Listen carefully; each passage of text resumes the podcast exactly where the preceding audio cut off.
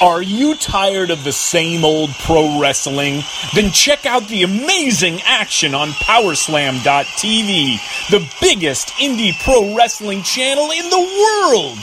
Get over 4,000 hours of the best pro wrestling events from over 110 of the biggest names in the industry from over 15 countries around the globe. Get your free trial today at Powerslam.tv. The following is brought to you by the Social Suplex Podcast Network.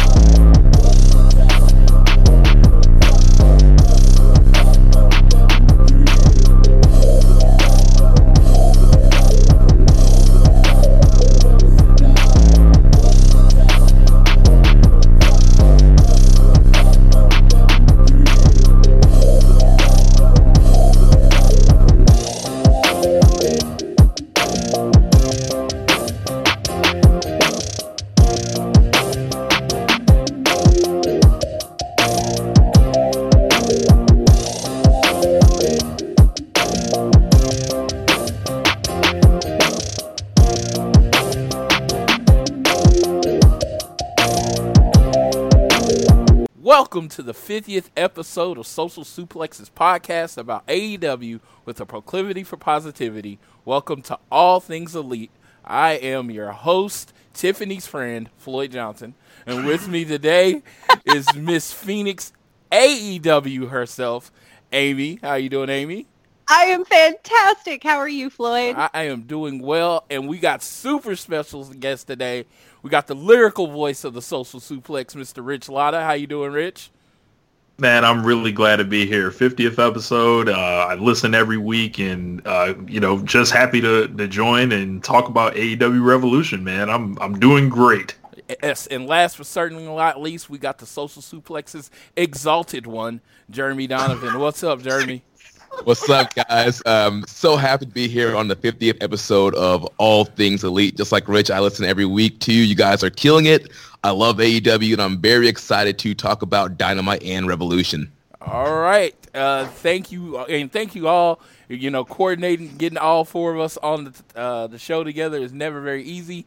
I was actually off today, so I made my schedule extremely flexible. Amy jumped on the day early. She has a family and kids. I thank you for that because you know that's I know that's not easy for you. And then Rich and Jeremy are both up kind of late on the East Coast to record with us, so I thank you both for that. Glad to be here, man. Yeah. Yes. So just want to start, uh, start the show by reminding you if this episode of All Things Elite is brought to you by Power Slam TV, where at Power Slam TV, where you can get over access to over 4,000 hours of content from 110 of your favorite wrestling brands from countries all around the globe, right onto your laptop and multiple multiple mobile devices. Yeah, that's it. If you use the code Social Suplex, you get the first month free. And uh, so we had a contest. Uh, we had a contest. We've done a few of these, but today uh, we had a contest where you had to leave a review, like, comment. The winner of this contest, someone I actually met last year in Chicago at All Out. His name is Tyler Baldwin. He listens every week. He literally sends emails and messages in. So when his name came up as the winner, I was very happy for him. So Tyler will get the fifty dollar gift card to Pro Wrestling Tees, and he will be watching AEW Revolution for free this week. So congrats to Tyler. Congratulations, Tyler. That is awesome. Yes, and um, keep remembering to you know post your reviews on Google Podcasts, uh, Google Podcasts, Apple Podcasts, Stitcher. I believe is the way you have to go. Red Circle does not have a way for you to leave a review, but you can leave something better than review. You can leave money. So uh, go ahead and hit the button. That includes you, Tony Khan. And in case you um, are listening to this and you want, I mean, you might as well because everybody's saying we're paid by AEW anyway. So hey, buddy, pay up. yes, yes. I mean, I, hey, that hey, that money still spent. I don't care. You know. So uh, yes, so if you if you feeling like you want to leave a review and you can't figure it out, just you know, drop a few bucks in there. I won't be mad at you. Uh, I give you a taste. shout on the show. You know, I give you a shout on the show. Uh, and there's a very uh, quick way to you go to socialsuplex.com slash donate and you'll see a list of the shows there. You can click on the donate button under the All Things Elite logo and drop that cash in there. Yeah, there you go. That is fabulous. Check that out. Yes, and please support everyone on this podcast today by following us on our uh, uh, Twitter accounts. There's the at AT Elite Pod, at Social Suplex, at Phoenix, the newly christened at Phoenix AEW, at All Elite Tiffany, at Jeremy L. Donovan, and at Rich Latta 32. I do that at the beginning of the show because I always forget to do it at the end. So just letting y'all, letting everyone know. So we have it. Uh, all right. So I'm going to hand it over to Amy uh, to let's look into the Dynamite review. All right, now before we move into that, since we just got done throwing out a ton of plugs out there, I want to do two more. We've got Jeremy over at Keeping It Strong Style for New Japan Podcast. This is one of the most renowned New Japan podcasts out there. If you go to Reddit, if you go on Twitter, and people are asking, hey, what podcast should I listen to for New Japan? It's Keeping It Strong Style just about every single time. It's awesome. Also, head over to Rich Latta's podcast, One Nation Wrestling. They're both exemplary, outstanding podcasts to listen to. So please think about including them in your daily podcast lineup. Yes, one, right. and One Nation Radio is my first listen every week because it's the, like the first podcast that comes out of the week, and I always listen to that before anything else. Plus, I, I mean, you got the that. smooth sounds of Rich Latta. Like, what's not to love about that, dude? I'm, getting, I'm, I'm, getting put over uh, here. You yeah. Know, not, not, used to this. Yes. You know? That's what we do, man. We put over everybody. you know, One Nation R- Radio, you know, we're the home of negativity, you know, some would say.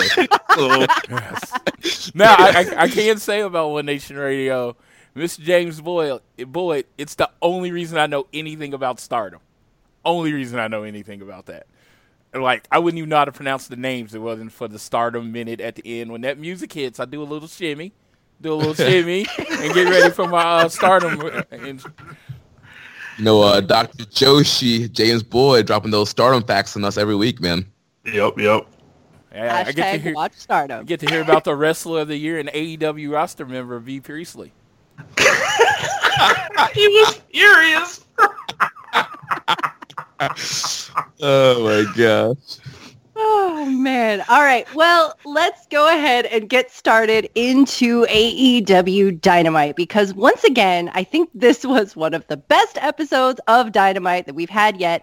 And that's saying something because again, every single week we seem to keep saying that. And AEW really seems to have just gotten its stride in I want to say since January of this year. Like they started out in October, they had a few months to build three different titles, three different divisions, and now they've really found, you know, what they're what they're doing out there. What do you guys thought about the first uh, few months of the year with uh, AEW Dynamite?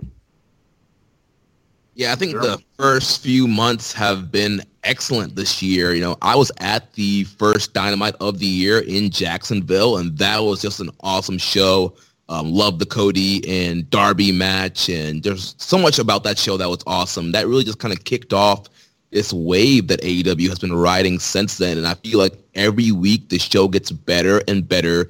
Each week tops the next week. The storytelling is great. The promos are great. They're just on such on fire right now. There's so much momentum behind um, AEW and Dynamite and what they've been doing. Bryan Alvarez in his book, the Def, Def WCW book, he was writing sometimes when a promotion's hot, like AEW is, that it feels like you can do nothing wrong and and literally without trying. And I feel like they're in that stage right now. As conversely, when you know a promotion's cold, you can't do anything right. So um, with with these guys being on this run, it's been a really special time. Like you know, just passing, thinking about like you know AEW's like year ago, you know what where it was a year ago, where it is right now.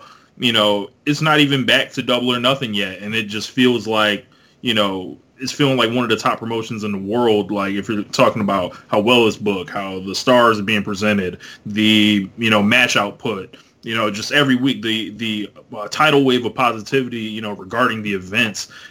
You can't, you know, really find like someone uh, like a promotion that's hotter than AEW right now.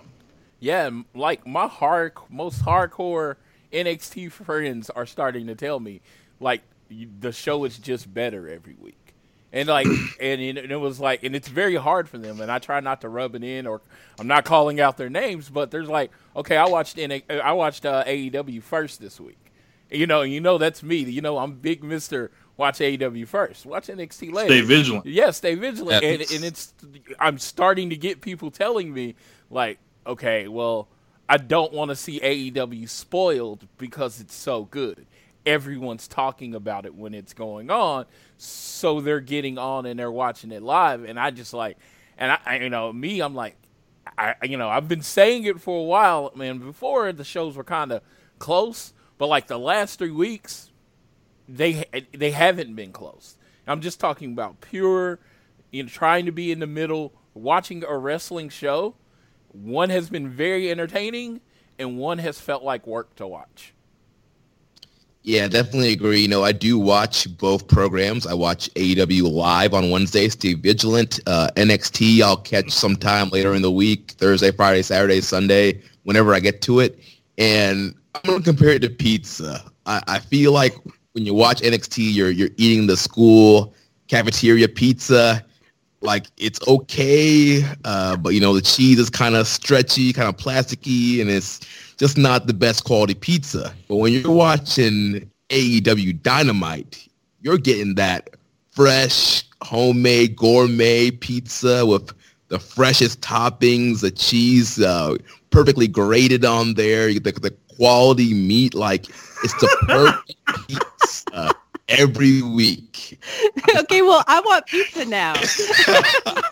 I, it's like I'm going. To, I'm going to this Chicago would be a great tomorrow. time to see if we had a. That, it'd be a great time if we had a pizza sponsor. We could have just slid that in right there. Yeah, You know, so if you guys are making pizza and you're listening out there, that could have been you. you You just got Right. this homemade pizza with the great toppings, you know, just like my pizza here at Omaha Pizza Company.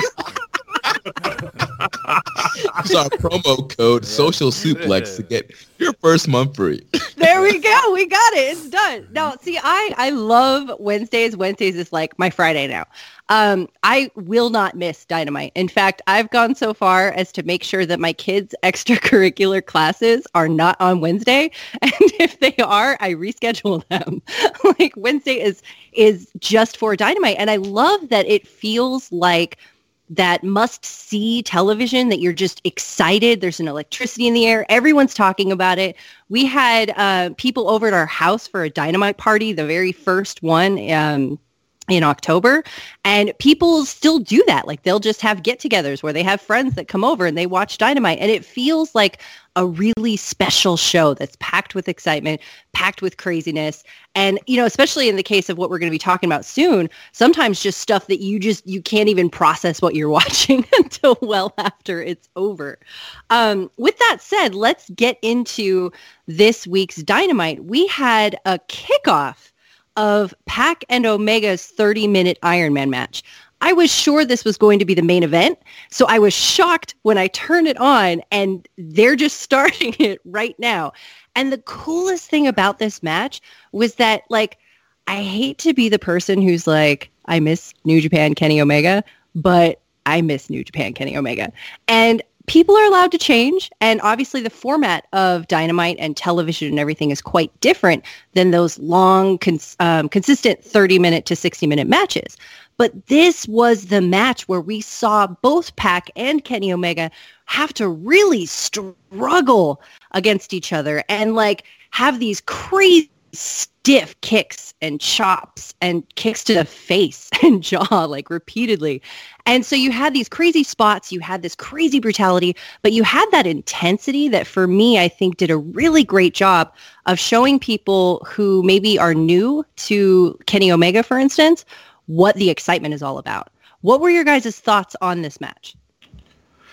Yeah, um, I thought it was a classic. Um, one of the best matches in American television history, no questions. I gave this match five stars, and I thought, and to speak to your point with the with the New Japan Kenny thing, I think that Kenny is kind of feeling a lot of pressure from folks that maybe just heard the the long reputation of who Kenny Omega was in New Japan, but I don't think they, you know, this is not their fault. They didn't watch it, but every Kenny Omega match wasn't a five star match in New Japan. It wasn't a six star match, but you know, you know, there were four and a halves, there were four and a quarters, and a couple of the G ones.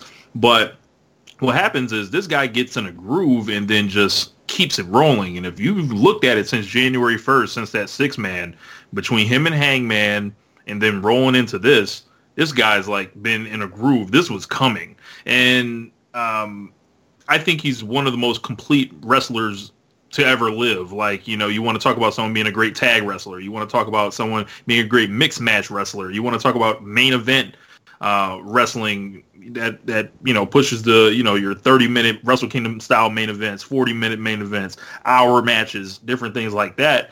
And he's a guy that ha- wants to challenge himself and and keep constantly doing different things. But I would be lying if I just wasn't over the moon last night to see like, yeah, how about it now? Like, so, uh, but this was this was coming. Like, so, uh, you know, I, I think Kenny's like, you know, had a lot to kind of, you know, deal with, like coming to America, you know, adjusting to, you know, to that, and he's figuring it out fine. He's he'll he'll be on on top pretty soon. Not worried.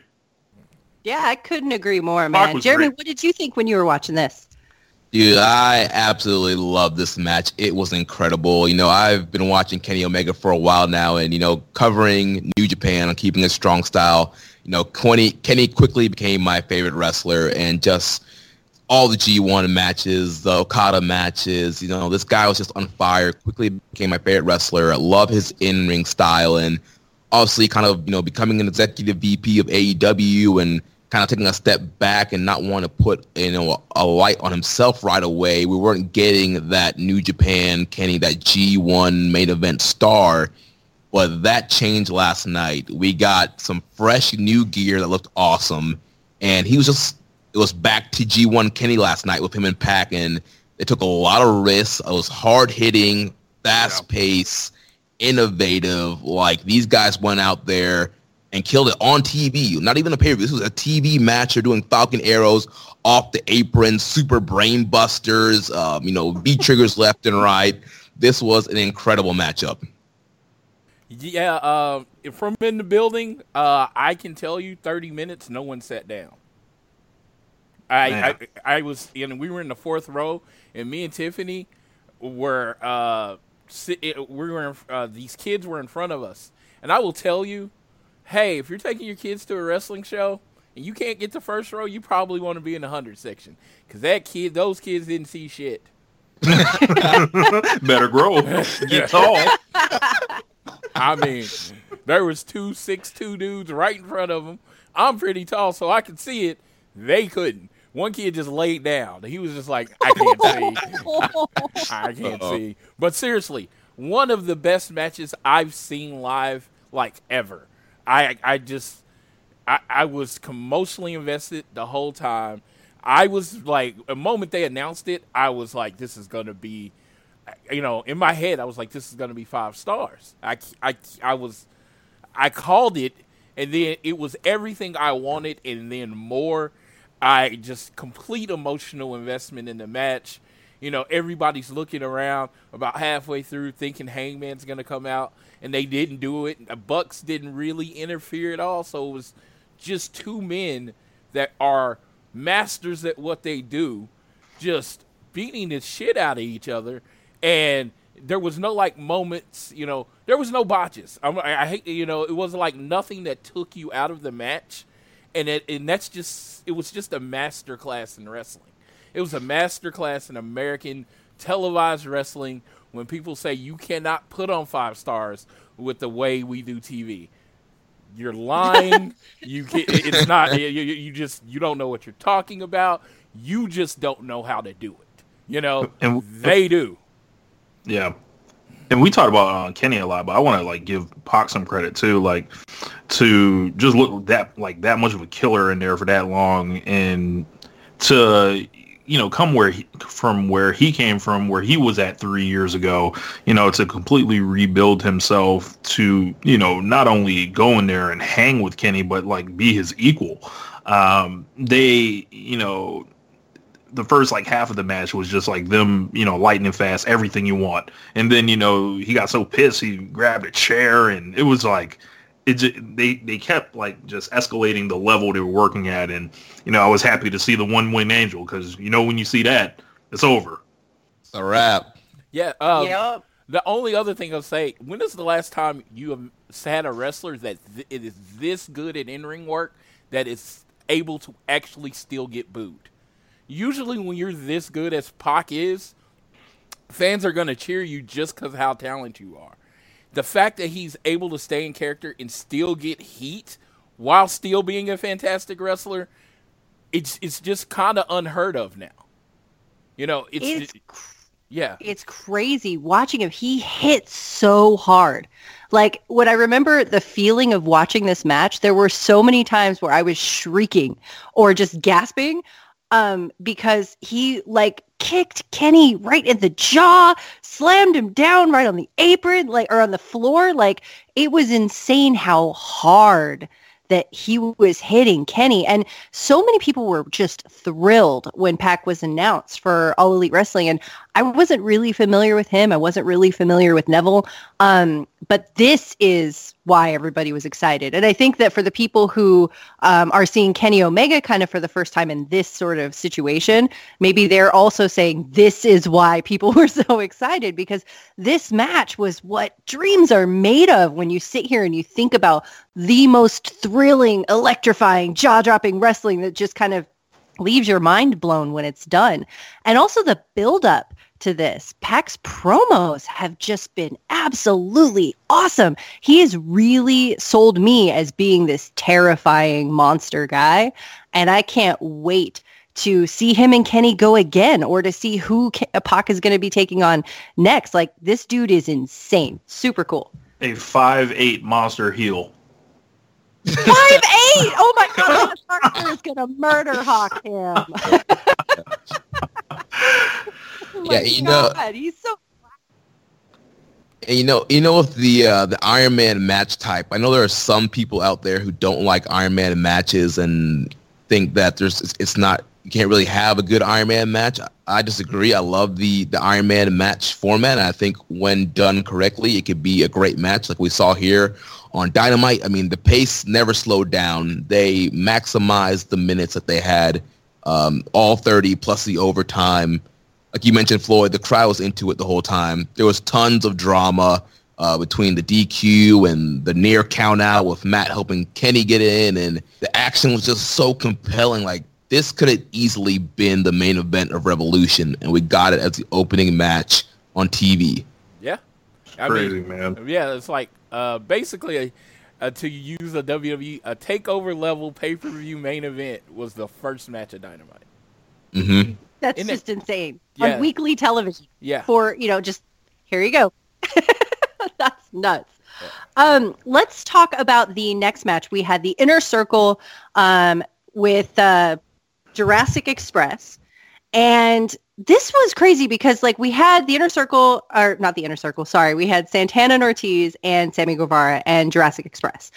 And this was neat because like Santana and Ortiz are an amazing tag team by themselves, but we also get to see some like improvement and really just solidarity with Jurassic Express. We've come a long way since this dinosaur guy debuted at Double or Nothing and then became a boy and his dinosaur and then became a boy and a boy and his dinosaur and now Jurassic Express and now they're like this awesome tag team where every single person has their role. We've got the giant guy, we've got the middle flyer, we've got the tiny spirit of heart who's also fearless, but they've also got some really great trios moves in solidarity. This was a really cool match because we got to see sort of the evolution of Jurassic Express take shape into I think it's final form. What did you guys think?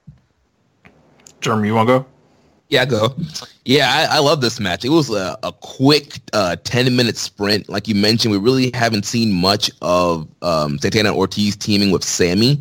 So it was great to see like the instant chemistry that those three guys had together and a lot of stuff they were pulling off. And then, like you mentioned, Jurassic Express has kind of been this journey of these three guys gelling together. I mean, uh, Luchasaurus and Jungle Boy have been teaming on the indies, but then adding in, you know, Marko Stunt was kind of a new element. And how quickly all three of those guys have gelled over their run in AEW has been fun to watch as well. And just seeing this quick, fast pace, um, you know, we call Rich Latta pro wrestling with, you know, uh, high flying, you know, hard strikes. It, it was a really fun match.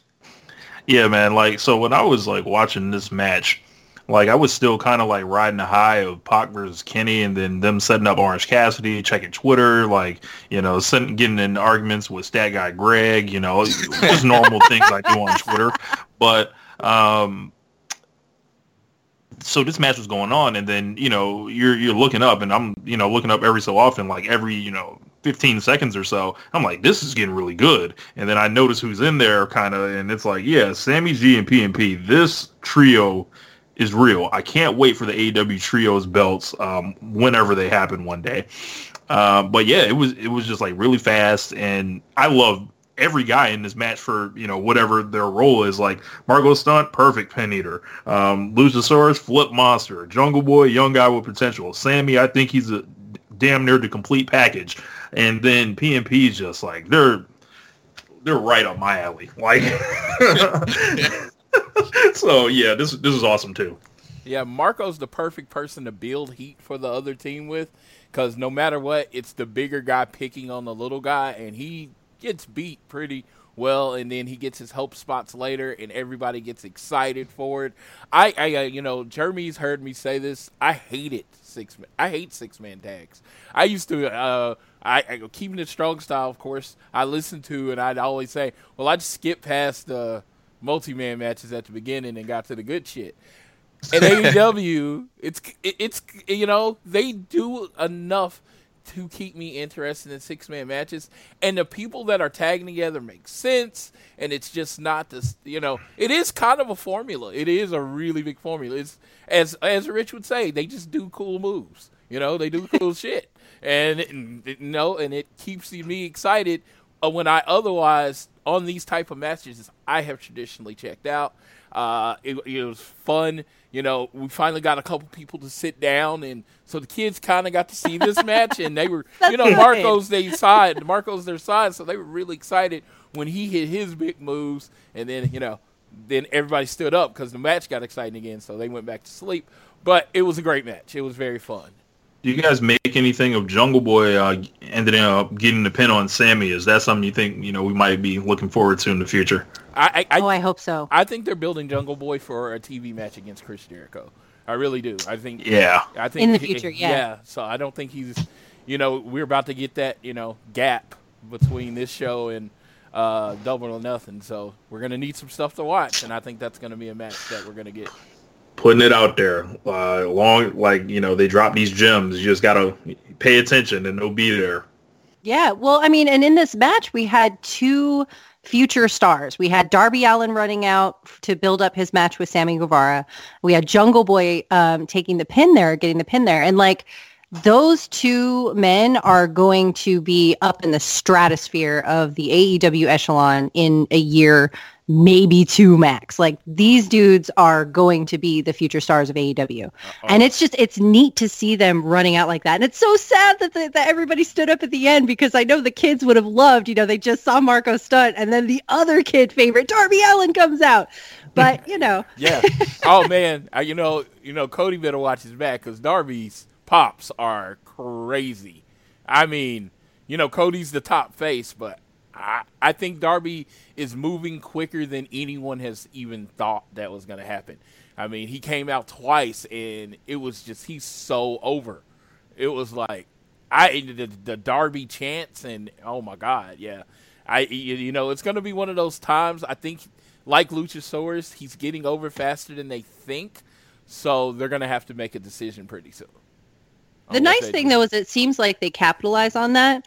Like Luchasaurus got over um, either at or after Double or Nothing. Like everyone was just like, "Oh my God, there's a wrestling dinosaur and he's amazing." At least that was my perspective.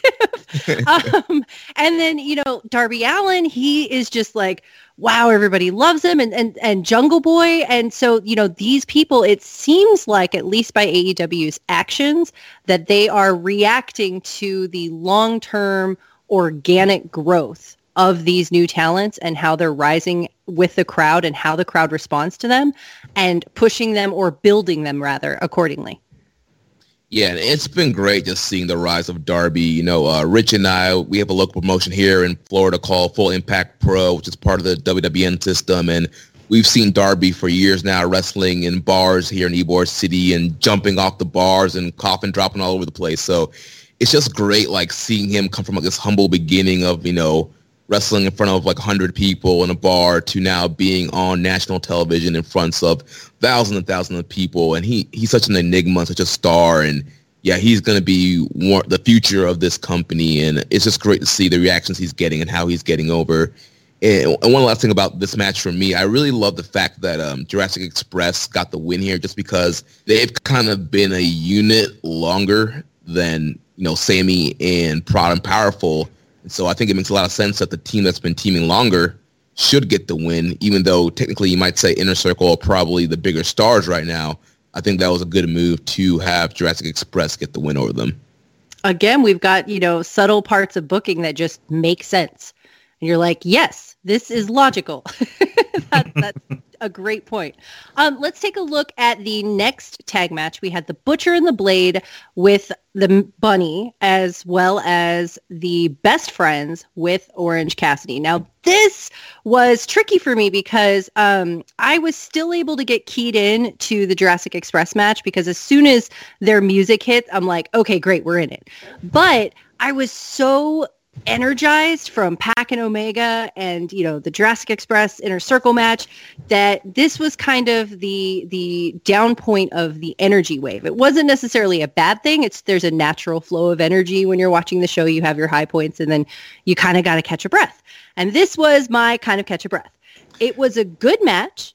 Um, my favorite part, though, honestly, was Orange Cassidy and the bunny. like it was so ridiculous. I love watching the best friends. Um, you know, watching them in New Japan as a tag team, they were great.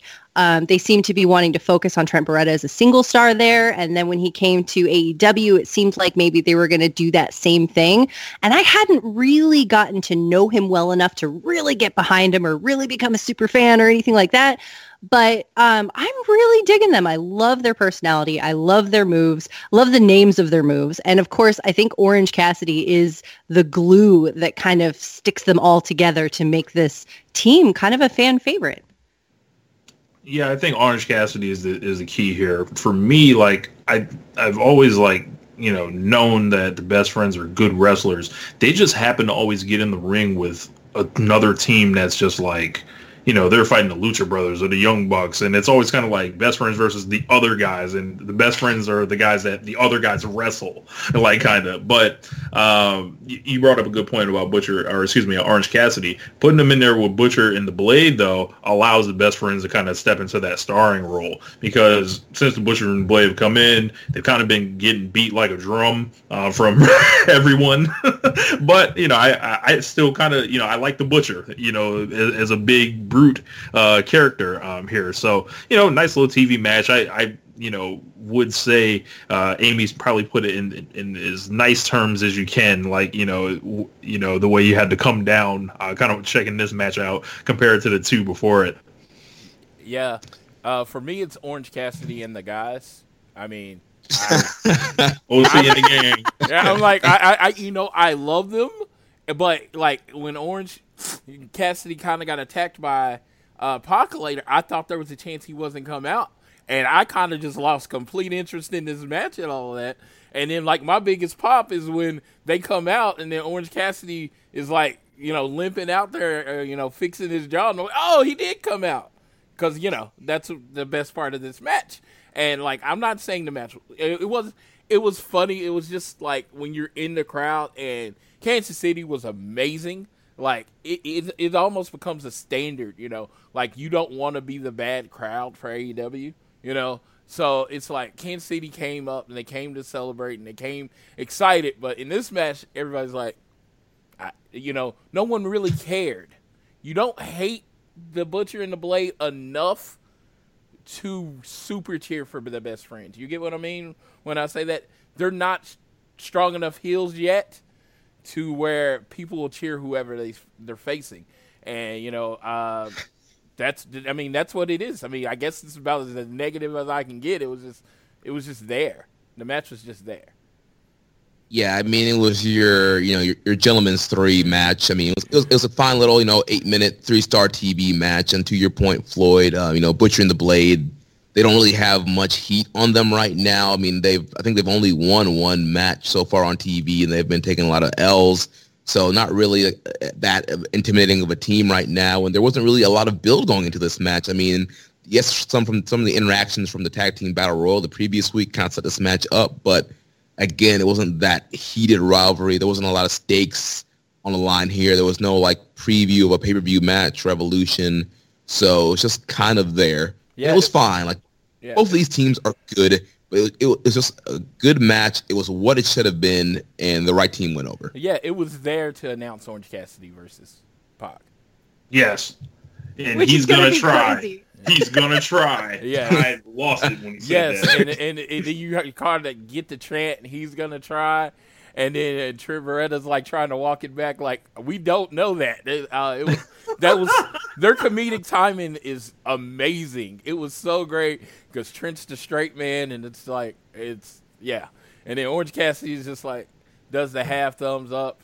I don't know what was on TV, but did you see the stuff with Tony Schiavone? Yeah, yes. I, I did. Yes, yeah. they did the four way hug with Schiavone. That was, was probably so one of the biggest pops of the night. Everybody was yep. like, "Yes, it, it, that was pretty amazing." Well, yes. and Orange Cassidy anointed Tony Schiavone with his glasses. That was so good. yeah, and then uh, Schiavone did the, the thumbs up. Yep. it, his thumb yeah. was all the way up, though. I was like, "Now you gotta get it halfway no. down there," you know. he was just too excited. He's a big dork. It's okay. You know, this, is why Tony Schiavone exists right now. We, we just got to put him in every single uh, situation. Yes. Yeah, yes. absolutely. That and uh, air dancing with Dasha Fuentes on Dark. I, I, and I love how Britt has bullied him so bad that he only says positive things about her. That's okay. We can get his back on Twitter. Uh, let's move on to the next match because this is when it started picking right back up, and this match was so fun. We had the women's four-way. We had Big Swole versus Hikaru Shida and Shanna and Yuka Sakazaki. Now, Floyd, I don't think you caught this because you were in the crowd unless you happened to watch afterwards, but there was a hilarious moment on commentary where Jim Ross is trying to figure out why Yuka is called the magical girl. And they respond with, oh, it's an anime thing. And he's like, well, what does that mean? And then Excalibur says, all right, I'm going to explain anime to you. And then they try to explain anime to Jim Ross, but they got to wrap it up in a way where, you know, they could get the match going. It was adorable. And it was perfect because Yuka Sakazaki is doing her charming thing where she's smiling, she's waving, she's crying in the corner because Big Swole hurt her feelings. it was just great. this is way better than um, kind of how he addressed the Statlander thing last week, which sent me up a wall last week on uh, One Nation Radio. Like, I was like, if you're going to, you know, ask, you have to try to put the characters over, like, not bury them. Yeah. so, but you know, I thought this was like, you know, as Amy said, I thought it was funny. You know what I mean? The, it, Jim Ross is doing what AEW does. I did not hear this, but he is doing what AEW does. When someone says they don't like something, they have to they either get rid of it or they lean all the way in. He is leaning into old white guy. It's like really, really, really hard. I don't understand anything you're talking about. That's stupid. They didn't do it my way, that way in the 80s, so I hate it. He is just leaning in. And I love it because it's just a big middle finger to anyone that doesn't like Jim Ross. You know, it's like I'm just gonna I'm gonna hate on everything you like now. you know, that's, I, well, get to it. be fair, he was endearing towards the end. He didn't dismiss it like he did the Kris Statlander thing where he was just like, oh, okay, well, I don't get it. He was like, oh, okay. And then just went right into it. So so he was better with it. He mm-hmm. still asked it. And I think that we should now weekly maybe get a somebody explains to Jim Ross Yes. sort of Yes. segment Something- on commentary. Yes. something new.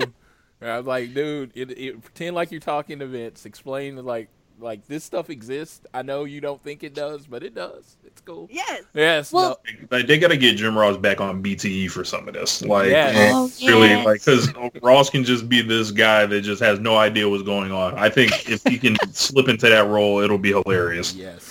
Oh my! Especially if they had, you know, Kris Statlander and the Orange Cassidy thing, you know, where they're like booping each other, and he just What like the hell was that? pan over to Jim Ross, and he's just glaring at them.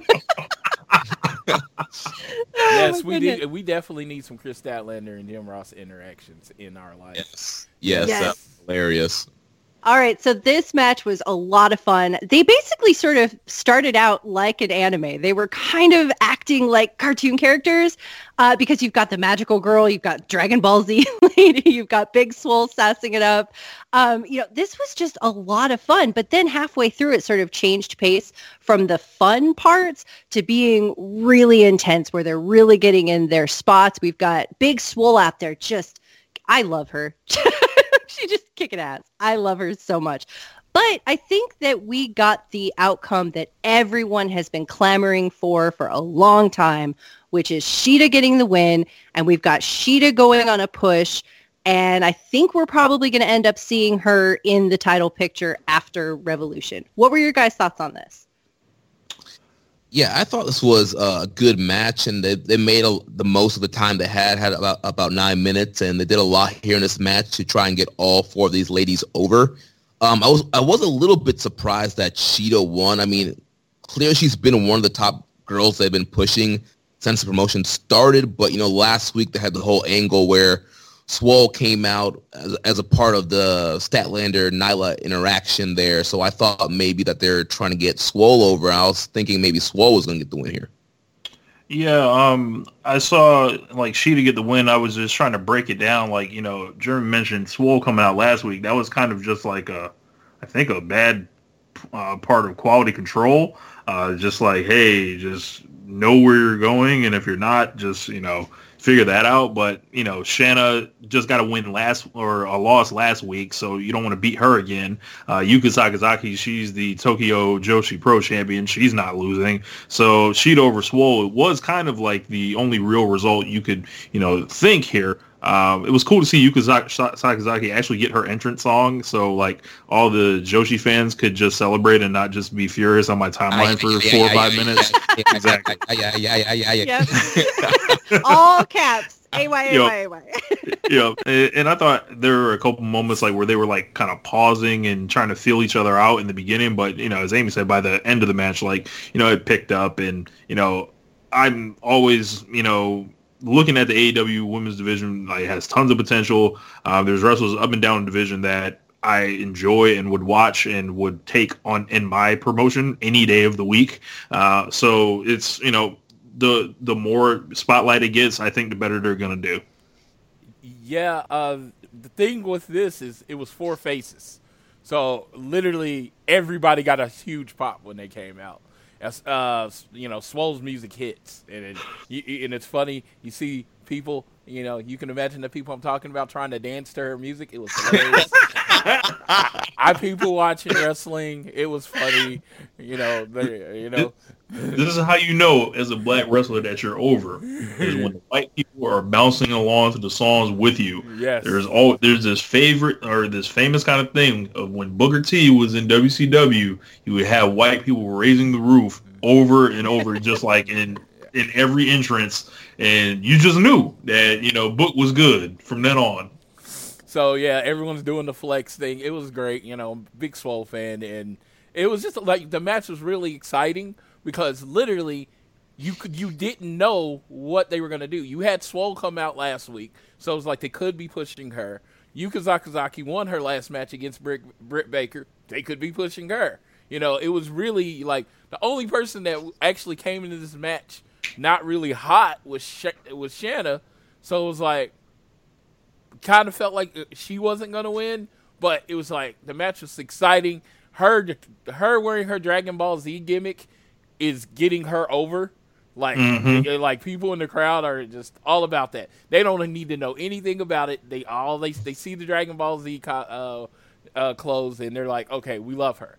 So it was a very exciting match in that way, and it was like you're just trying to see who who was gonna win. And then when Shida got the win, it was like, oh, okay, cool. That's what they're gonna do. I, I and I, uh, Rich, when I was listening to your show and you were talking about the Swole thing, I think Swole was just like, okay, you had the the champion and kind of the number one contender, and Swole was just like, hey, I'm here too. It wasn't like I'm a contender. It was just like reminding them that you know Big Swole is there, and uh, so that's how I took it. But I did see your point when you were talking about it. But uh, yeah, this was I thought it was a good match, and the crowd was in. Crowd was not into it at the beginning. They, you know, everybody got the pop, but as they were filling each other out, it was like the crowd was moving along with them. And as the match built and became more of a fight towards the end, the crowd got more into the match.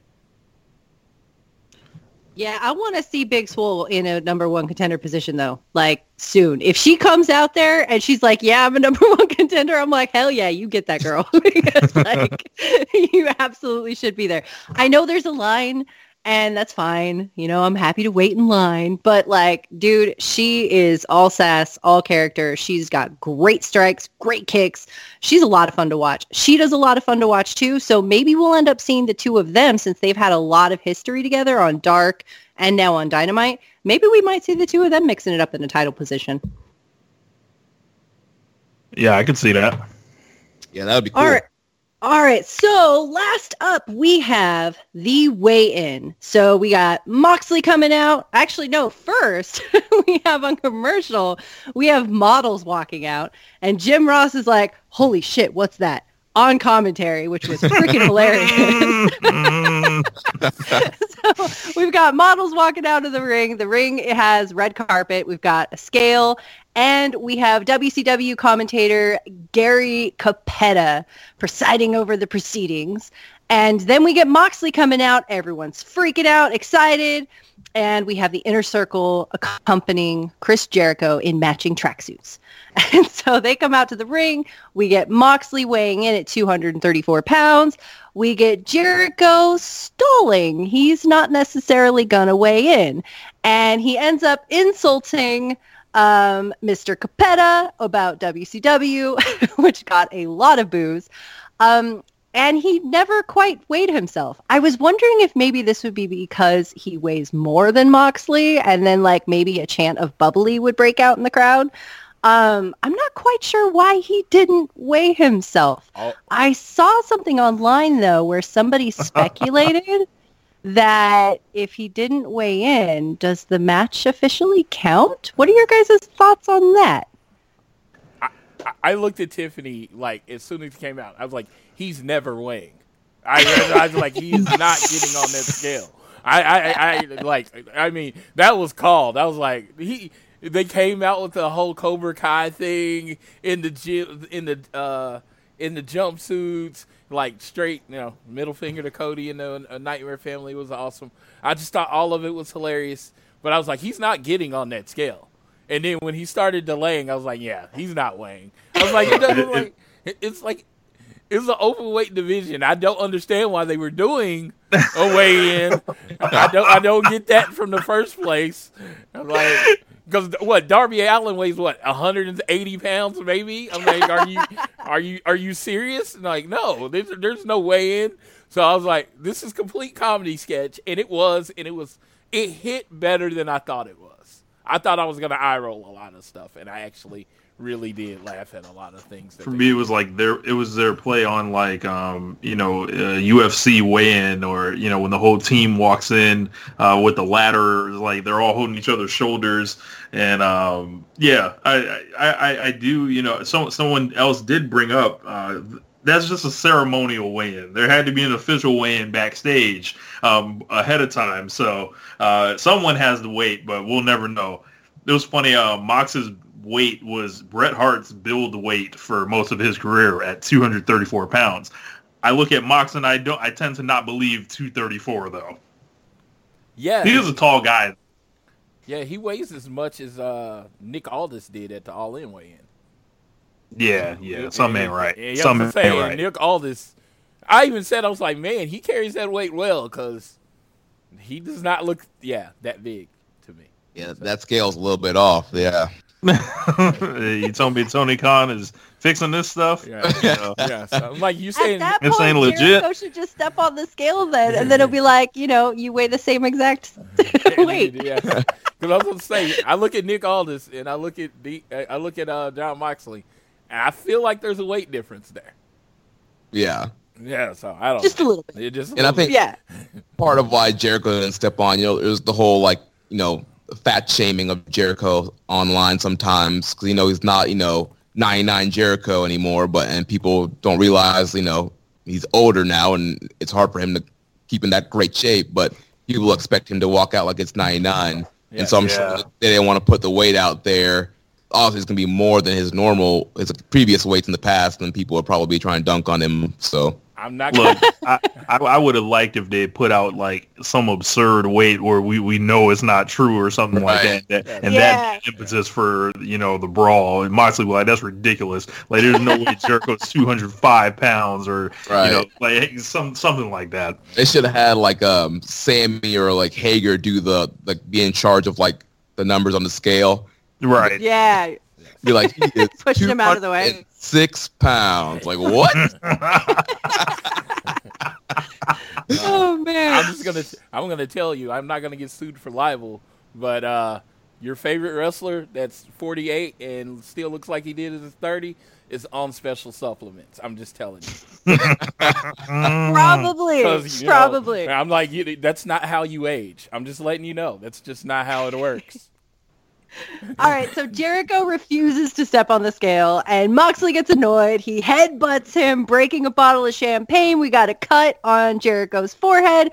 We get Dustin Rhodes running out. He starts attacking um, Hager. And then we have Darby Allin coming out for Sammy Guevara. So we basically end the show with a huge brawl that leads up to Revolution. Oh, oh, and we get Dustin and Hager out in the back, and we get Jim Ross going, "Oh God, no, not the Dippin' Dots! Oh my God, save the Dippin' Dots!" Yeah, he was trolling us all. Yeah. Oh, it was so great. So yeah, we end the show with a great brawl. We start the show with a great brawl. I don't know, man. This whole show was just awesome. Now I I have a question for you guys on this this last segment. So one point that got brought up in one of our group chats, uh, one of our buddies, he was he, he didn't like the fact that Darby's music and Dustin's music hit as they were running down. He said it felt too much like WWE. He wanted them just to run down, no music. Well, how do you guys feel about that? Especially Um, with you- Darby, they didn't need the music. They people were chanting Darby. That was the music. they didn't need the music. All Darby had to do was run. Everyone was saying his name already. But Dustin, okay, I can see it. But Darby, he didn't need it. Yeah, I mean, I could just see them running out without it. I hadn't really given it thought. Like, it wasn't necessarily something that stood out or bothered me or like took me away from the moment. But they totally could have just had them run out, and that would be fine too. Hey man, I'm just glad they came out and immediately ran to the ring. Right. Then then do their pose on the ramp first Correct. before the, for the save. Like, hold on, I gotta you know taunt with my skateboard first before I come down and save. Yeah. yes, yes. I got to cross my arms and, and uh, you know, uh, I got to do my big stomp before. No, then no. Uh, uh, this is ridiculous. I'm just like I love that. you know, Like they ran down like they were coming for a fight, and like you know they needed some sense of urgency. I did like I love that part. Oh man, me too. All right, well, let's rapid fire our favorite and least favorite moments from the show. So, Jeremy, let's start with you. Let's uh, let's hear your favorite part and your least favorite part of Dynamite this week. All right, so for me, my favorite part would easily, hands down, have to be the Iron Man match. You just heard us, you know, glow about it at the beginning of this show, how awesome it was, and just seeing, you know, Kenny in Prime again, and seeing Pac and seeing what he can do and hang with Kenny. That was my favorite part. I was, you know, jumping around the dojo watching that match.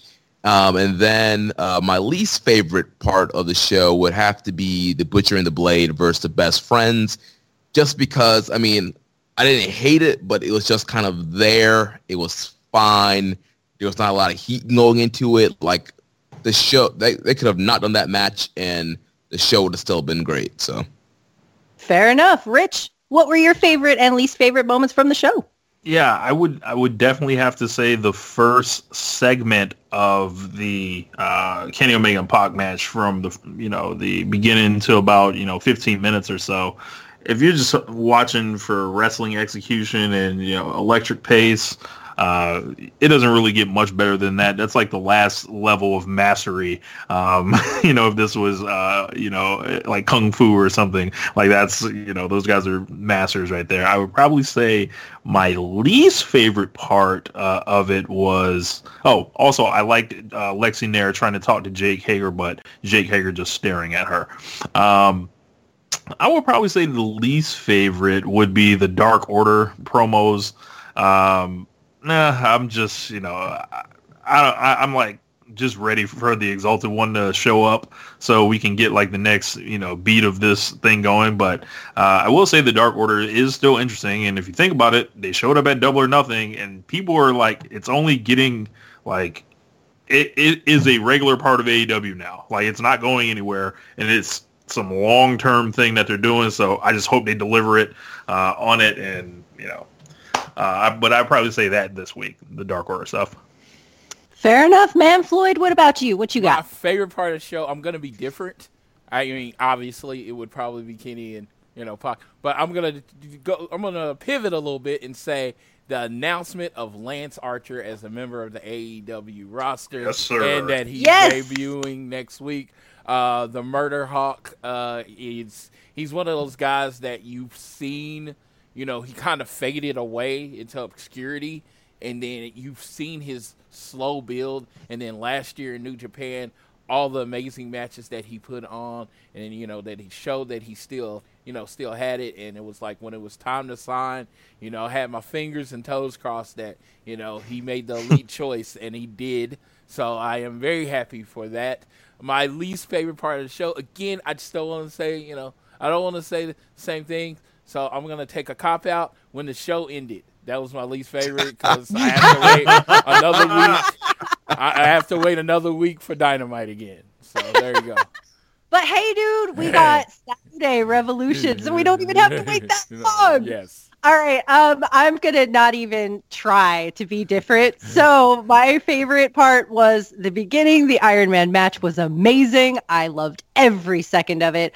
Um, the best friends of the Butcher and the Blade. That was a match. It happened.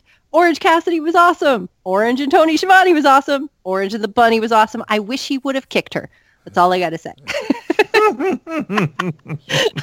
all right. Um. So before we wrap up Dynamite, Floyd, you were there, and as you said earlier, you are Floyd's friend Tiffany, and Tiffany had an incredible moment on Dynamite. Tell us what happened, man. Okay, all right. So first, I'm gonna say, go to all, go to at all elite Tiffany to watch the video, and you know, heart of the elite. But we're sitting there together. Uh, we, we're sitting there together, uh, doing the dark and uh, doing dark. Main event or the last match was Brandon Cutler and uh, Shawn Spears versus Private Party. During the match, Isiah Kassidy just kind of waves over and says, "Hi, Tiffany." And I look at Tiffany. I'm like, "Do you, know Isiah Kassidy?" She's like, "No, I've never taken a picture with him or anything." And then uh, I was like, uh, I was like, okay. I'm like, you're more, you're more famous than I thought.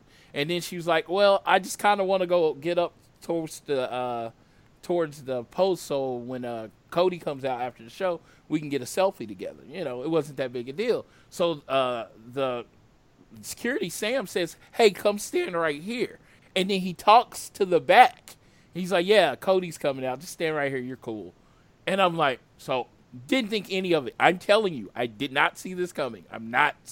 They're like, I'm just kind of building it up for you. And then so Cody comes out. They do the T-shirt toss. They do everything, and they said, "Well, there's we want to have one more match, and we want a special member. We want to get somebody from the audience to come in." And you know everybody's yelling, and I'm I'm yelling Tiffany. I'm like Tiffany, you know, that kind of thing. And then there's this other guy that came up to her earlier. He's kind of yelling it too. And then Cody starts doing the announcement. And as soon as he starts doing the announcement, as soon as he says AEW super fan that has been to 800 shows, we knew who it was.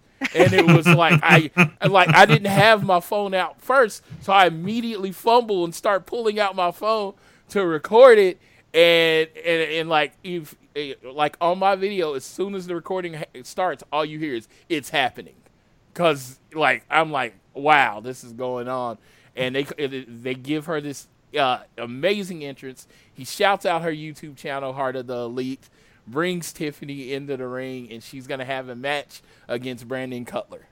And uh, man, so they do it like the boxing where she gets this big announcement. They said, you know, and they, called her the heart and soul of all elite wrestling. Aww. From Kansas City, Tiffany, and he even said her name, Castagna, said her name. I was like, oh, I didn't even know how to pronounce it, you know, for Me either. Yeah, so, so uh, you know, you know it was planned because he knew how to pronounce her name. I was like, Yeah. you know, you know, like it wasn't. Uh, so it was, uh, it was great. Uh, Brandi stuns Brandon Cutler. Tiffany pins pins him, and they celebrate in the ring. She gets like a group picture with the Nightmare family. It was, it was like I could not be happier for someone else ever because it was just like that was everything to her. I don't I know everybody follows. She tweets incessantly. I mean, she gets a lot of shit for how big of a fan and how much she supports everything. It like I don't I don't use this word a lot because I think you kind of get what you get. A lot of things don't aren't deserved.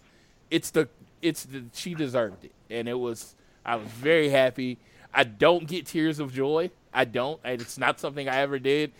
Probably the closest that's ever come to me. I started misting up a little bit because it was just it was her moment. It was like she was famous before. Like before the show, everybody was like, "Are you all elite Tiffany?" They taking pictures and autographs. After the show, she was a fucking rock star. I mean, That she she so might as well great. she might as well be on the roster now. I mean, that's Well, how it was. Dude, she made her debut. She's undefeated. Yes. She's I all want elite. know. Oh, Yes, no. dude. And like I, I- you know, I would never ask for more, but if she could be five on the rankings next week, that would be awesome. Yeah, I got word that um they pulled her in the ring before you told me because we had another buddy in the building uh there, and I was really happy for Tiffany because you see, uh she's always you know front and center out from day one, and you know we all love AEW, but I think you know you add us all up, you get Tiffany. So Absolutely, man. Tiffany is such a sweetheart. And it was so cool to hear the whole crowd chanting, Tiffany, Tiffany. Like, that is just amazing. This is something she'll remember forever. It was so wonderful to see. And I'm so happy that she got to have that. And I mean, on a small note, that's our girl from our podcast, All Things Elite, yo. Yes, Right. yes, there. yes. that- It's It was, crazy. it was awesome day to have a, you know a, a representative of Social Suplex in the ring there. There Social you Suplex go. is one and zero in AEW. we, we are, we are undefeated. Uh, we are better than the Inner Circle, Jurassic Express, uh, any of those Dark Order. We are winners. no one And- from your favorite podcast channel is undefeated in AEW. I'm just saying. There you go. That's, that we got a call to fame there, man. Yeah, yeah, that All was a right, great well- Tiffany. Man, congratulations to Tiffany. That was amazing. Um, let's take a look at Revolution because we've got that this Saturday. We don't have to wait a whole week for another AEW show. So I'm going to run through the card real quick, and then if you guys want to talk about something you're looking forward to, that would be awesome. So we've got the buy-in was just announced SCU versus the Dark Order. We've got for the show Pac versus Orange Cassidy, Sammy G versus Darby Allin, Nyla Rose versus Kris Statlander, Jake Hager versus Dustin Rhodes. And then we've got the tag team match with Kenny Omega and Hangman Page versus the Young Bucks for the tag team titles. MJF versus Cody and Jericho versus Moxley for the championship. I almost said IWGP for the AEW World Championship. Man, this is a freaking card, guys. Oh my god. Well, let just me a ask. great build. Yeah, do y'all think the Exalted One gets debuts? I just it's the big like to me the over overlying question does everybody's wondering. I mean, every individual match is great, but do you think the Exalted One debuts on the show? I don't. Depends, depends on who it is. Yeah. Yeah, 'cause, I mean, this is something that they've been pushing for a big time, and it's on the pre-show. And I know like AEW does treat their pre-show better than other companies, but at the same time, like if it's gonna be like debuting a new star, or even if it's somebody like a Matt Hardy, I feel like I, that's something you want on the pay-per-view and um, not on the the buy-in. So I think maybe Dark Order gets a win here, and there's there's a, a big tease, and maybe they do it on like Dynamite next week or something. Or even like push it out to like the one year anniversary of of uh you know or add double or nothing too. You know when the Dark Order first showed up, a year later the Exalted One finally re- reveals themselves. Mm, that'd be good. Yeah, Yeah, I mean, if they did it on Dynamite though, and if it were Matt Hardy, please be Matt Hardy. um, that would be a pretty big boon, I think, to their ratings too. I mean, not like they're struggling in that regard because they've hit a really good stride with their ratings. But you know, if you've got something like that that ends up debuting after what March first on the weekly show, and then you also just have Lance Archer debuting too, like that could be pretty sweet for the weekly show on Dynamite. Yeah. I, I figured. I even said the craziest thing last night is why can't it still be Marty? Mm. That's all I kept asking. I kept asking. I was like, why can't it still be him? Every person that has negotiating power has made it where they can work anywhere they want. You know, This is true. He, he had all the power in ROH. And they just did name drop Ring of Honor when they called Hangman Page and told him you were just a jobber for Ring of Honor. This is true. Yeah. I, am not. I, am like I say. I'm not. And they have Jeff Cobb. I'm not guessing because I will say this, and I'm very big on this. I am happy that I don't know because with the wrestling world the way it is, Meltzer usually has a guess. You know, you know, a Fightful Select will say, "Well, you want to know who the uh, leader of the Exalted One is." No one knows. No one's love that. guessing.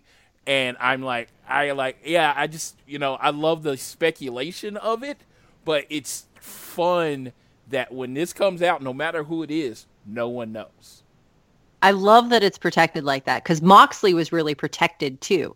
Like we all had no idea he was gonna. I mean, there were rumors that maybe he would, but like I still thought it was a work and he was going back to WWE because I've never seen WWE send anybody off like that before. I was like, oh yeah, he'll be back there. So I love that it's protected and that they're throwing so many red herrings out there. It could be Christopher Daniels. It could be maybe Matt Hardy.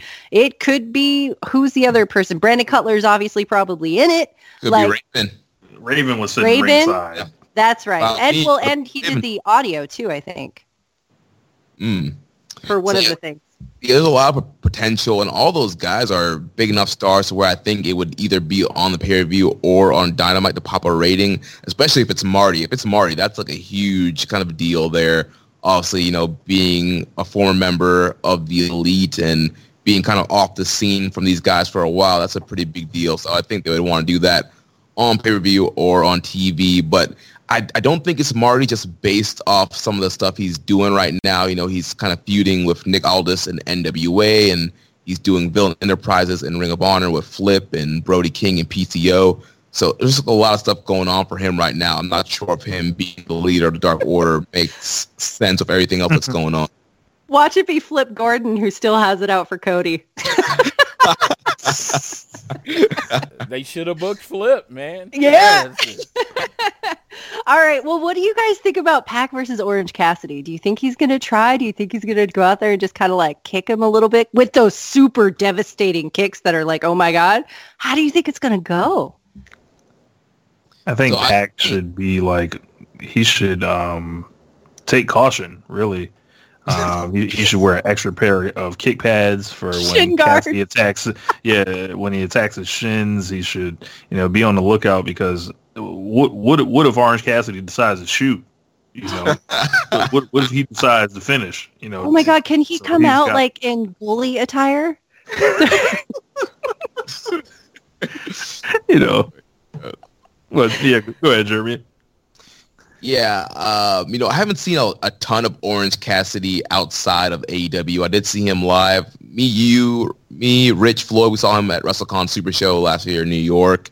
Um, that six-man tag, I believe it was. But I haven't seen a lot of him in a singles action. I've seen clips from PWG and like bar wrestling, and it kind of seems to be the whole kind of formula where he starts off doing the stick and the, the light kicks, but then his glasses gets knocked off and he kind of goes into serious mode. He tries, and when he tries, he's he's pretty good and does some cool stuff. So I think we might get a similar layout here. I think he's going to start off, you know, trying to do the, the kicks to Pac and Pac is not going to have any of it. Give him like a boot, knock the glasses off, and then from there he's going to turn it up. And I think they're going to have a really good match and surprise a lot of people. Yeah, I want to see Pac try to put those glasses back on him. Like, no, stop, go back. All right. Well, before we close out the show, let's do some big match predictions, just rapid fire, real quick. Um, so let's do Nyla versus Kris Stat. Do we think we're going to see a title change here? Who do you think is going to win? Let's start with Jeremy. Uh, I'm going with Nyla retaining. All right, Rich. Yeah, I'm going to go with Nyla retaining as well. Um, you know, with her long chase of Riho, I think taking the belt off her right now would be kind of like cutting her legs off. So let her breathe with the belt a little bit, and you know, give someone, you know, to uh, let let somebody orbit. Yeah, all the other people can orbit around, you know, Nyla. Kris Statlander, orbit. Nice. right, Floyd. Uh, definitely Nyla. Nyla all the way. Hell yeah, man. Me too. Princess King. All right, let's look at the tag team titles. Who do you think is going to be coming out with that? What do you think is going to happen, Jeremy? Oh my, this is the one match where I've literally gone back and forth like every day thinking like who's to win because like, literally I think it can go either way. Like you could have the Young Bucks win, which leads to, you know, an Omega Hangman one-on-one match, or you could have Omega and Page win, which just leads to more dissension between the elite and set something up down the line and you do Omega and Page for some other team to lose the title. So there's just so many ways they can go. Uh, I think I think I'm gonna go with the Young Bucks. Fair enough, Rich. Yeah, um, this is the match I'm most looking forward to. Uh, anytime the elite fight each other, it's usually like a really big deal, uh, especially if you've been a fan of the elite before uh, AEW. Um, it's kind of uh, you know I, I, think Hangman and Kenny have been tremendous uh, as a team together, but I you know I don't think they're together forever so to say. Uh, so I'm going to go with the Young Bucks here. Uh, the Young Bucks won the belts. They still have tons of fresh matches ahead of them with people they're either tied with or hold wins over them uh, already. It's a smart way to get the belt on the Bucks to not cut anyone else that's not in the elite off, uh, and they can still, you know, do their you know they can do a legendary Young Bucks title reign right now if they want, and then you know maybe a new challenger uh, pops up over the summer. But in order to get there, Bucks need to have the belts now. Absolutely, man. Floyd, what you got? I'm going with the Young Bucks. Uh, I, I see the match working out with uh, Kenny playing his injury uh, from the Pac off his injury, and Hangman kind of getting left, you know, to fend and lose, and then getting pissed at Kenny, and that sets up our feud heading into uh, double or nothing or however whenever they decide to do the match. That's how I see it working out. And then the Bucks, uh, you know, best tag team division in the world. You really do want the belts on a full time tag team. Yeah, well, and and uh, you know, as Rich said, there's a lot of opportunities for fresh matches to yeah. come up out of that. I think I've got the Young Bucks too. I think you make a great point with Omega nursing an injury from his ma- ma- match with Pac. Um, but I also think, you know, Page went around on being the elite to all the other tag teams and we're talking to them about Nick and Matt's weaknesses. And I think maybe we might see him try to strategize that with Kenny Omega, who isn't going to want to take advantage of his friends in that way. And I think we might see Page get pissed off enough to do that himself, which is going to end up causing a rift even further between him and Omega and cost them the title.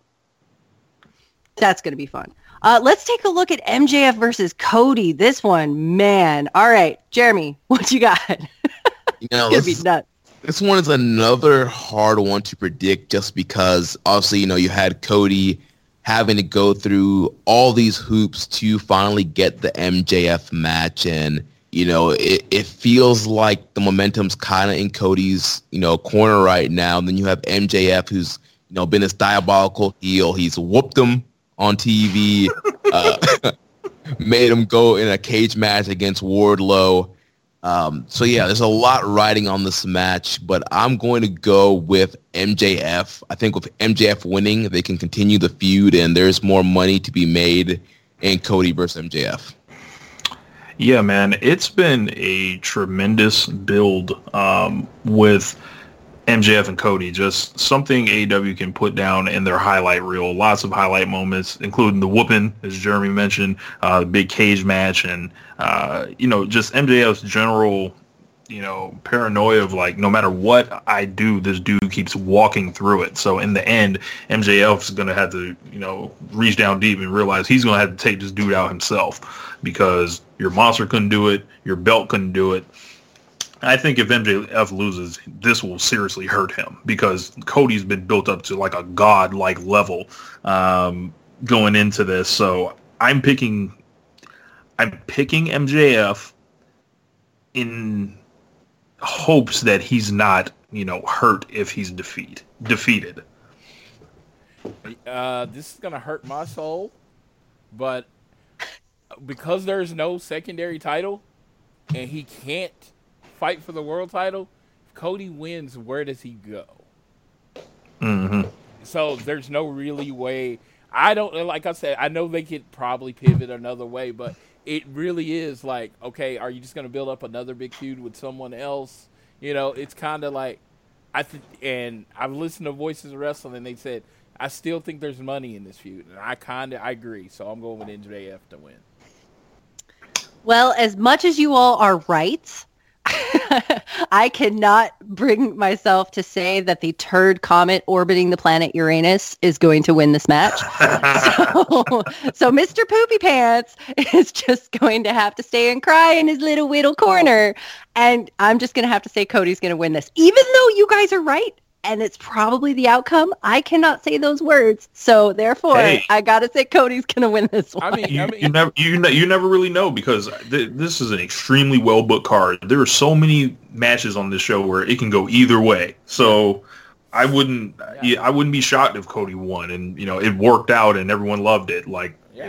You know, they're they're earning their rope to play with right now. Yeah, absolutely. Cody, Cody could win and get the shit beat out of them after, and they continue it that way. I mean, there are a lot of ways they can go, but I just think if you're really building MJF, and you're about the new stars. He needs this win.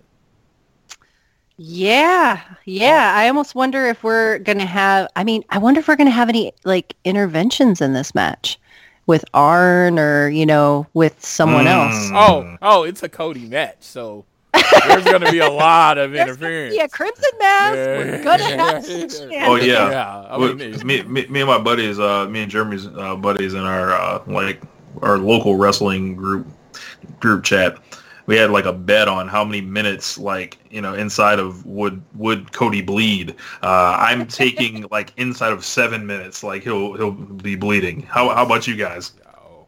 Yeah, uh, yeah. I, would yeah. say I'd say I'm going less than ten. I, I, give him a couple more minutes, but yeah, y'all, he's gonna bleed. He's gonna bleed. Definitely everywhere. happening. Man, man, somehow just has weak skin. I don't, I don't get it. Yeah. yeah maybe it's in his genes, man. All right, let's take a look at the title match. Jericho and Mox. Who do you think is walking out of Revolution AEW World Champion? I, I, I am 100% it's Jericho like 100%. Jeremy? Uh, again, I, I'm conflicted, and that just shows you how well booked this card is to the point where there's there are good stories whether either guy wins here with a lot of the matches they booked on this card and you know with jericho winning obviously that that, that first champion you kind of want a long reign to establish the prestige of the title but i'm thinking you know if jericho wins like where they go next? Like, who's the next challenger to come? I don't really, you know, I feel like he's beaten a lot of the top guys already. And is he going to face like an up and coming guy? I'm not sure. Then on the other hand, you got Mox, who, you know, if Mox wins, that's, you know, he, he thumps Jericho. You get this fresh babyface champion. Um, there's some heels he could probably face, but I don't know. I think I'm think I'm leaning with Le Champion, and I'm going to go with Jericho finding a way to retain.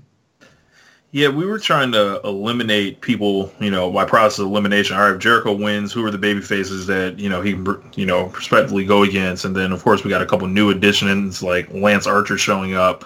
Uh, and then, as Jeremy mentioned, you know, if you look the other way, if Mox wins, like the highest kind of positioned heel was MJF. I don't think they're going that direction. I don't, you know, know if they would do that. Uh, Cody can't uh, challenge right now, and you know, whatever happens with Page and Omega, you figure there's going to be some type of fallout. So for me, like the safest option is the guy that's undefeated in the segments, that is still in a career renaissance. Um, Moxley has not done a high-profile loss yet in the promotion, um, and this could be the first one. You can always come back from it and he, you know, he's been around. Moxley's tied up a lot around the world right now, while Jericho is primarily in AEW. So uh, with him being a champion um, in, you know, uh, New Japan, with him going to Scrapper Mania to fight David Starr pretty soon in a non-title match, that probably is a giveaway that David Starr is going to win. But um, Le Champion, like uh, Jericho, Jericho rides again, uh, and I think you know him going into Double or Nothing, you know, with the belt for anniversary of the, debut show is like, you know, that's where that's when it's time to start making the decision.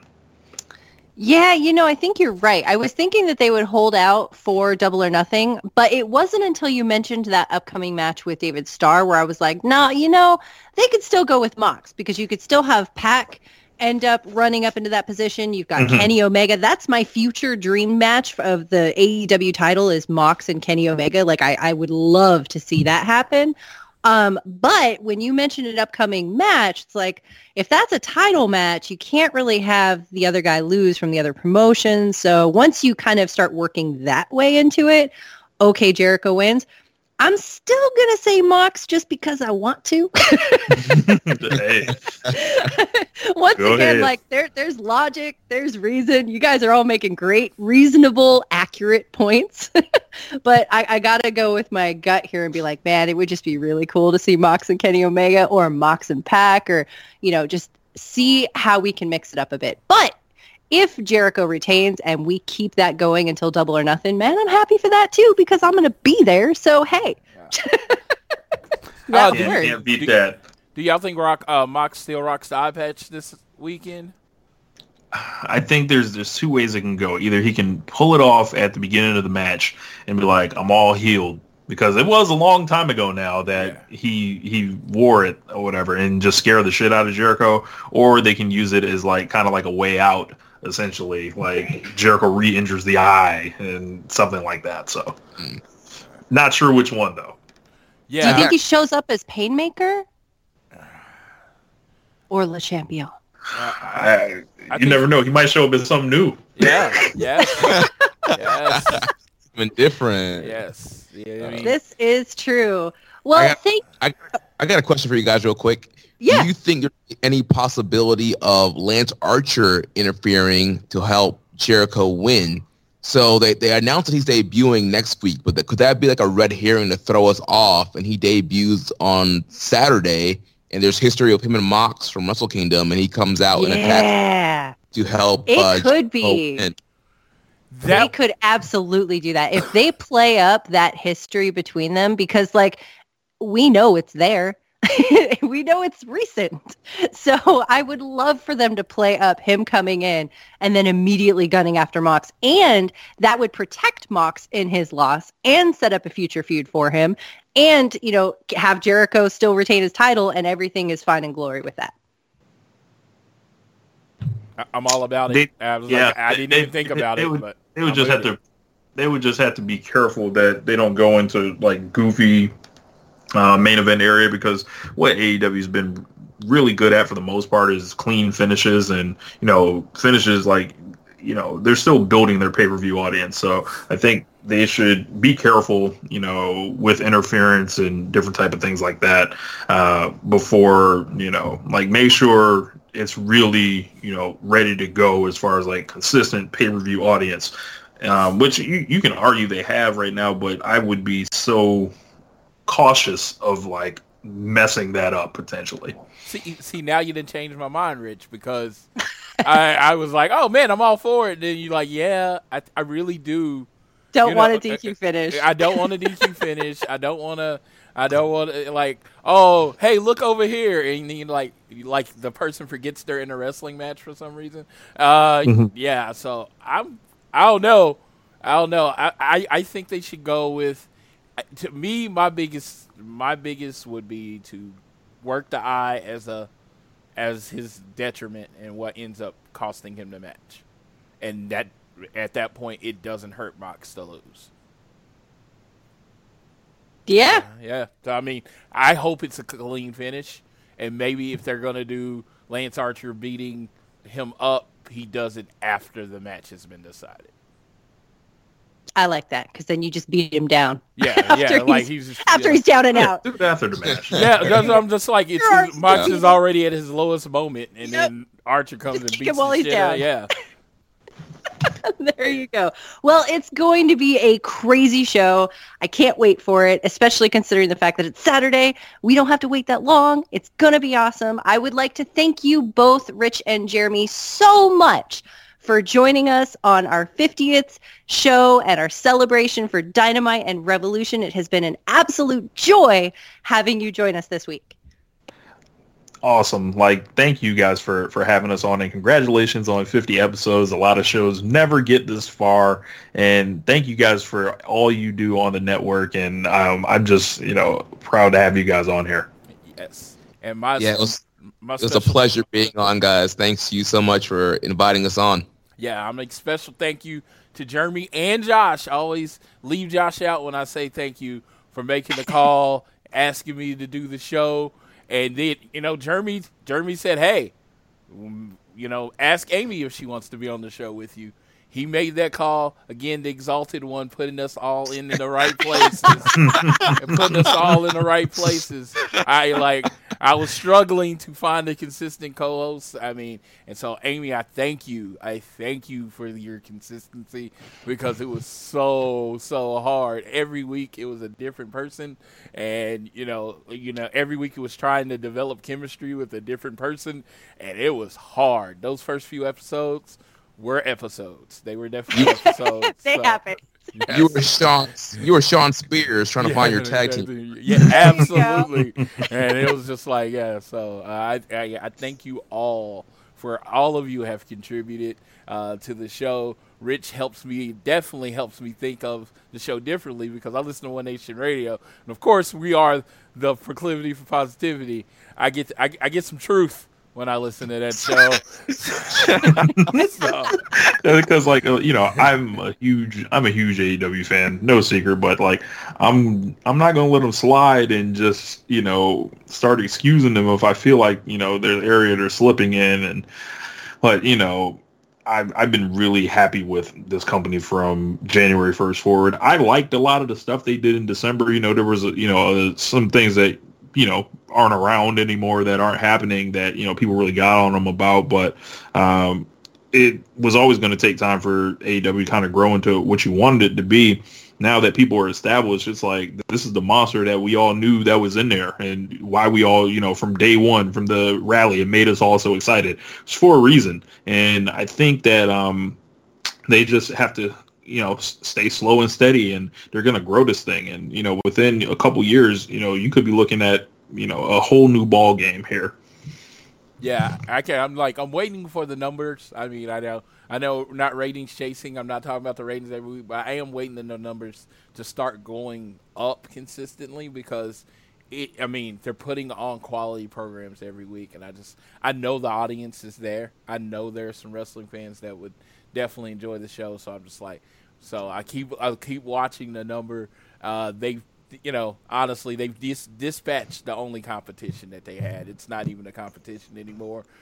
So it's just like let's now they're competing with themselves, you know, and it's just to put on their best program every week. And I really definitely enjoy it, and I hope have y'all on as I get to 50 more. And you know, you know, we got the newly dubbed Phoenix AEW. I love it. I love how it Amazing. Sounds. I love how it sounds, right? I love it. I do too. Yeah, it, yes, it just it's- it's- feels good. It feels like AEW just got another win. You know what I mean? This is like we, we win and we got another one. You know, so when the name changes, so. But again, thank you all. Again, thank anyone that has listened to this show for a second, minute, hour. I appreciate you. Definitely leave your reviews. You know, if you want to press on that donate button, we don't matter. But remember, whether it's home, work, or school, always do your best to be elite.